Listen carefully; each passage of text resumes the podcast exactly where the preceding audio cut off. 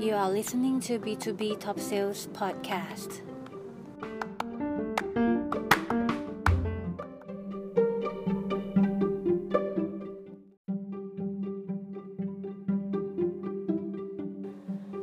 วัสดีค่ะจีดาพาเซเลสตานะคะ กลับมาพบกันกับ B2B Top Sales ค่ะ วันนี้อยากจะมาชวนทุกคนคุยกันถึงสาเหตุที่ลูกค้าเซโนกับเรา มันมีสาเหตุอะไรบ้างที่คนเราจะปฏิเสธที่จะไม่ซื้อสินค้าหรือว่าบริการนั้นๆนนะคะ วันนี้จะมาแชร์ทั้งหมด 5 โน ด้วยกัน ถ้าเรารู้สาเหตุที่ลูกค้าเซโน กับเราแล้วเนี่ยก็เราสามารถที่จะเอามาเต็มตัว แล้วก็เอามาวางแผนในการขายของเราได้ เพื่อทำให้มีโอกาสที่จะเซเยสมากขึ้นนั่นเองนะคะ ก็ไปดูกันเลยค่ะว่าสาเหตุทั้ง 5 โนมีอะไรบ้าง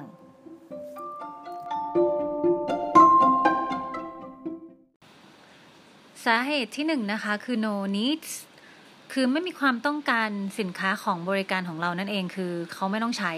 อย่างเช่นเอาน้ำยาล้างรถไปขายกับบ้านที่ไม่มีรถขับอะไรแบบนี้นะคะ แต่ก่อนที่จะมาถึงข้อที่เราจะรู้ได้ว่าเขาโนนี้จริง ๆ เนี่ย เราก็ต้องมีการเช็คก่อน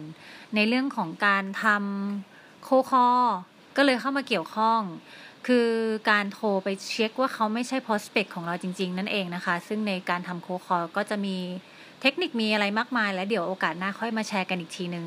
แต่เบื้องต้นคือเราต้องมีการทำโคคอเพื่อตรวจสอบให้แน่ใจว่าเขาไม่ได้มีความต้องการ หรือเป็น prospect ของเราจริง ๆ จะได้ไม่เสียเวลาที่จะต้อง present แล้วก็ไม่เสียเวลาที่จะไปวิสิตลูกค้า ราะมันก็จะเสียเวลาทั้งคู่นะคะ ถ้าเกิดเราไม่มีการทำ screening ก่อนว่าเขาเป็น prospect จริงๆไหมนั่นเองนะคะ เพราะฉะนั้นข้อแรกคือ no needs ตรวจสอบให้แน่ใจว่าเขาไม่มีความต้องการจริง ๆ หรือในอีกกรณีหนึ่งอีกกรณีหนึ่งคือ เขาไม่รู้ว่าเขาจำเป็นต้องใช้ ในข้อนี้ก็จะต้องเป็นหน้าที่ของเราและในการที่จะสร้างความต้องการขึ้นมาให้เขาเห็นว่าจริง ๆ แล้วเนี่ย เขามีนิดนะ แต่เขายังไม่รู้ยังไม่ได้ตระหนักตอนนี้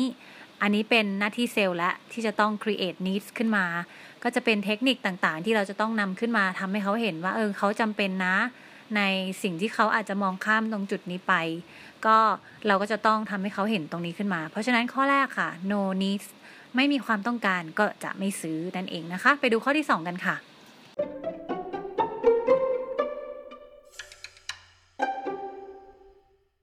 สาเหตุที่ 2 นะคะ no urgent คือพี่ไม่รีบ พี่คิดดูก่อนละกัน เดี๋ยวเดี๋ยวค่อยว่ากัน เดี๋ยวเดือนหน้ากลับมาใหม่ เดี๋ยวอีกสักสามเดือนกลับมาใหม่ เคยได้ยินไหมคะคำโต้แย้งเหล่านี้ก็คือเป็นเหตุผลคลาสสิกอันนึงเลยที่เราต้องเจอกันประจำอยู่แล้ว เพราะฉะนั้นเหตุผลที่สองที่ลูกค้าไม่ซื้อก็คือไม่รีบสิ่งที่เราต้องทำก็คือเราเราเราทราบอยู่แล้วแหละว่านี่เป็นข้อโต้แย้งทั่วไปธรรมดาเลย สิ่งที่เราต้องทำก็คือต้องเตรียมตัวมาว่าถ้าลูกค้า มีมีความรู้สึกไม่รีบด่วนเนี่ยเราต้องทำอะไรมาบ้างก็คือต้องเตรียมเรื่องของข้อเสนออะไรมาจูงใจต่าง ๆ อย่างเช่นโปรโมชั่น หรือว่าเอาจำนวนจำกัดเข้ามาช่วย หรือว่าเอาเวลาจำกัดเข้ามาช่วยว่าต้องใช้ ต้องติดตั้งช่วงนี้ต้องซื้อบริการช่วงนี้แล้วจะแถมอันนี้อะไรแบบนี้นะคะ หรือว่าชี้แจงไปว่าถ้าลูกค้าตัดสินใจทำโซลูชันนี้ขึ้นมาได้เร็วเท่าไหร่เขาก็จะยิ่งประหยัดเงินเขาได้มากขึ้นเท่านั้น แล้วก็ผลลัพธ์ที่จะได้ก็จะดีกว่าในระยะยาวถ้าพี่ไม่ตัดสินใจตอนนี้ พี่จะต้องเสียค่านู่นค่าค่าเสียเวลาค่าเสื่อมหรืออะไรก็แล้วแต่ ก็คือเอามาเตรียมตัวข้อมูลพวกนี้มาให้แน่น แล้วก็ทำให้ลูกค้ารู้สึก ให้ได้ว่ามันเออเจนที่จะต้องซื้อเดี๋ยวนี้นั่นเองนะคะ เพราะว่าถ้าถ้าลูกค้าไม่ไม่รีบด่วนก็คือเขาก็จะไม่ซื้อนั่นเอง เป็นสาเหตุที่สองที่เป็นสาเหตุคลาสสิกสาเหตุหนึ่งเหมือนกันเนาะไปดูสาเหตุที่สามกันค่ะ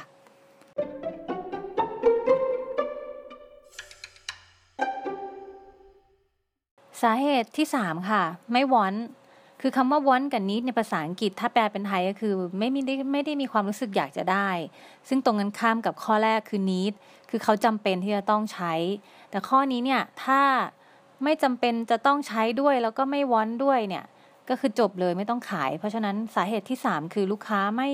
วอนไม่มีความต้องการ ไม่มีความอยากได้ ไม่ใช่มีความต้องการ ไม่มีความอยากได้ก็จะไม่ซื้อ เหมือนในประโยคภาษาอังกฤษที่หลาย ๆ คนอาจจะเคยได้ยิน people don't buy what they need they buy what they want คือเราอยากได้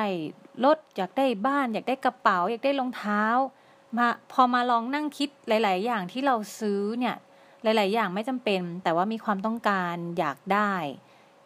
อยากได้โต๊ะใหม่ อยากได้เก้าอี้ใหม่ อยากได้กระเป๋าใหม่อะไรพวกนี้นะคะ การขายของลูกค้าในองค์กรก็เช่นเดียวกัน ในระหว่างการนำเสนอเนี่ยเราจะต้องมีการแทรกทำให้เขารู้สึกมีความอยากได้ของของเราขึ้นมา ซึ่งมันก็จะมีวิธีต่างๆ มากมาย เดี๋ยวเอาไว้โอกาสหน้าจะมาเล่าให้ฟังอีกทีหนึ่งละกัน แต่ว่าวันนี้ให้ทราบถึงสาเหตุในข้อที่เขาไม่ซื้อก่อนก็คือ เขาไม่มีความต้องการนั่นเอง เขาไม่ได้ความอยากได้ คือไม่ได้มีความอยากได้อะแล้วทำยังไงให้เขามีความอยากได้ มันก็จะเป็นหน้าที่ของเราในการนำเสนอ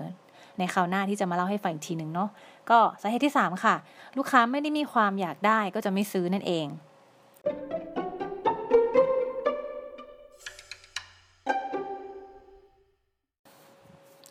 สาเหตุที่สี่ค่ะ no ที่สี่ no trust คือไม่ไว้ใจไม่เชื่อใจ คือถ้าเกิดลูกค้าไม่เชื่อใจเรา เขาก็จะไม่ซื้อของเรา เพราะฉะนั้นถามตัวเองก่อนว่าทำไมลูกค้าถึงไม่เชื่อใจเรา ในหลายครั้งเนี่ยอาจจะไม่ใช่ไม่เชื่อใจตัวบุคคลที่ตัวเรา แต่อาจจะไม่เชื่อใจบริษัทเราไม่รู้จักบริษัทเราดีพอ ก็จะไม่เชื่อใจบริษัทเรา ไม่เชื่อใจใน Product ของเราสินค้าของเราหรือเปล่า แล้วเราจะสามารถทำยังไงบ้าง ในการนำเสนอเพื่อให้เขารู้สึกว่ามี trust ขึ้นมา ก็อาจจะทำได้หลาย ๆ แบบ อาจจะมีการโชว์พวก success story ว่ามีลูกค้าคล้ายๆเขาเนี่ยทำแล้วประสบความสำเร็จยังไงก็ลองโชว์ขึ้นมา หรือว่าเป็น social proof ตัว feedback ต่างๆ ที่ลูกค้าได้รับหลังจากที่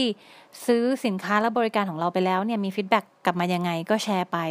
หรือถ้ามีโอกาสคุยกับแบบ C level ขึ้นไปเลย ก็อาจจะต้องมีการโชว์ตัวเลขนิดนึง ว่ามีการทำโซลูชันของเราเสร็จแล้วเนี่ยมีต้นทุนลด ไปได้เท่าไหร่ productivity เพิ่มขึ้นเท่าไหร่ มีความผิดพลาดน้อยลงเท่าไหร่ หรือว่าเป็นพวก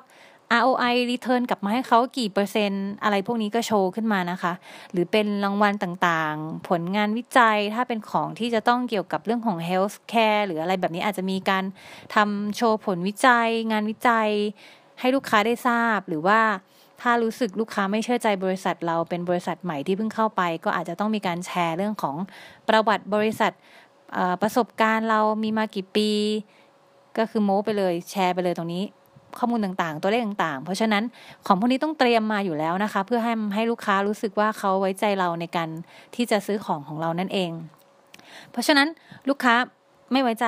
ก็จะไม่ซื้อของเรา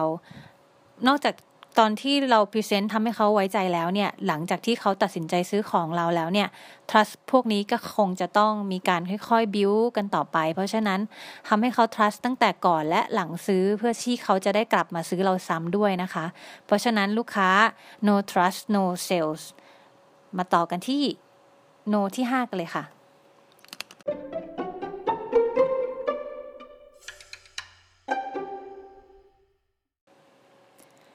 แล้วก็มาถึงสาเหตุสุดท้ายค่ะ no money ไม่มีเงินเป็นสาเหตุที่คลาสสิกอีกอันนึงเช่นกัน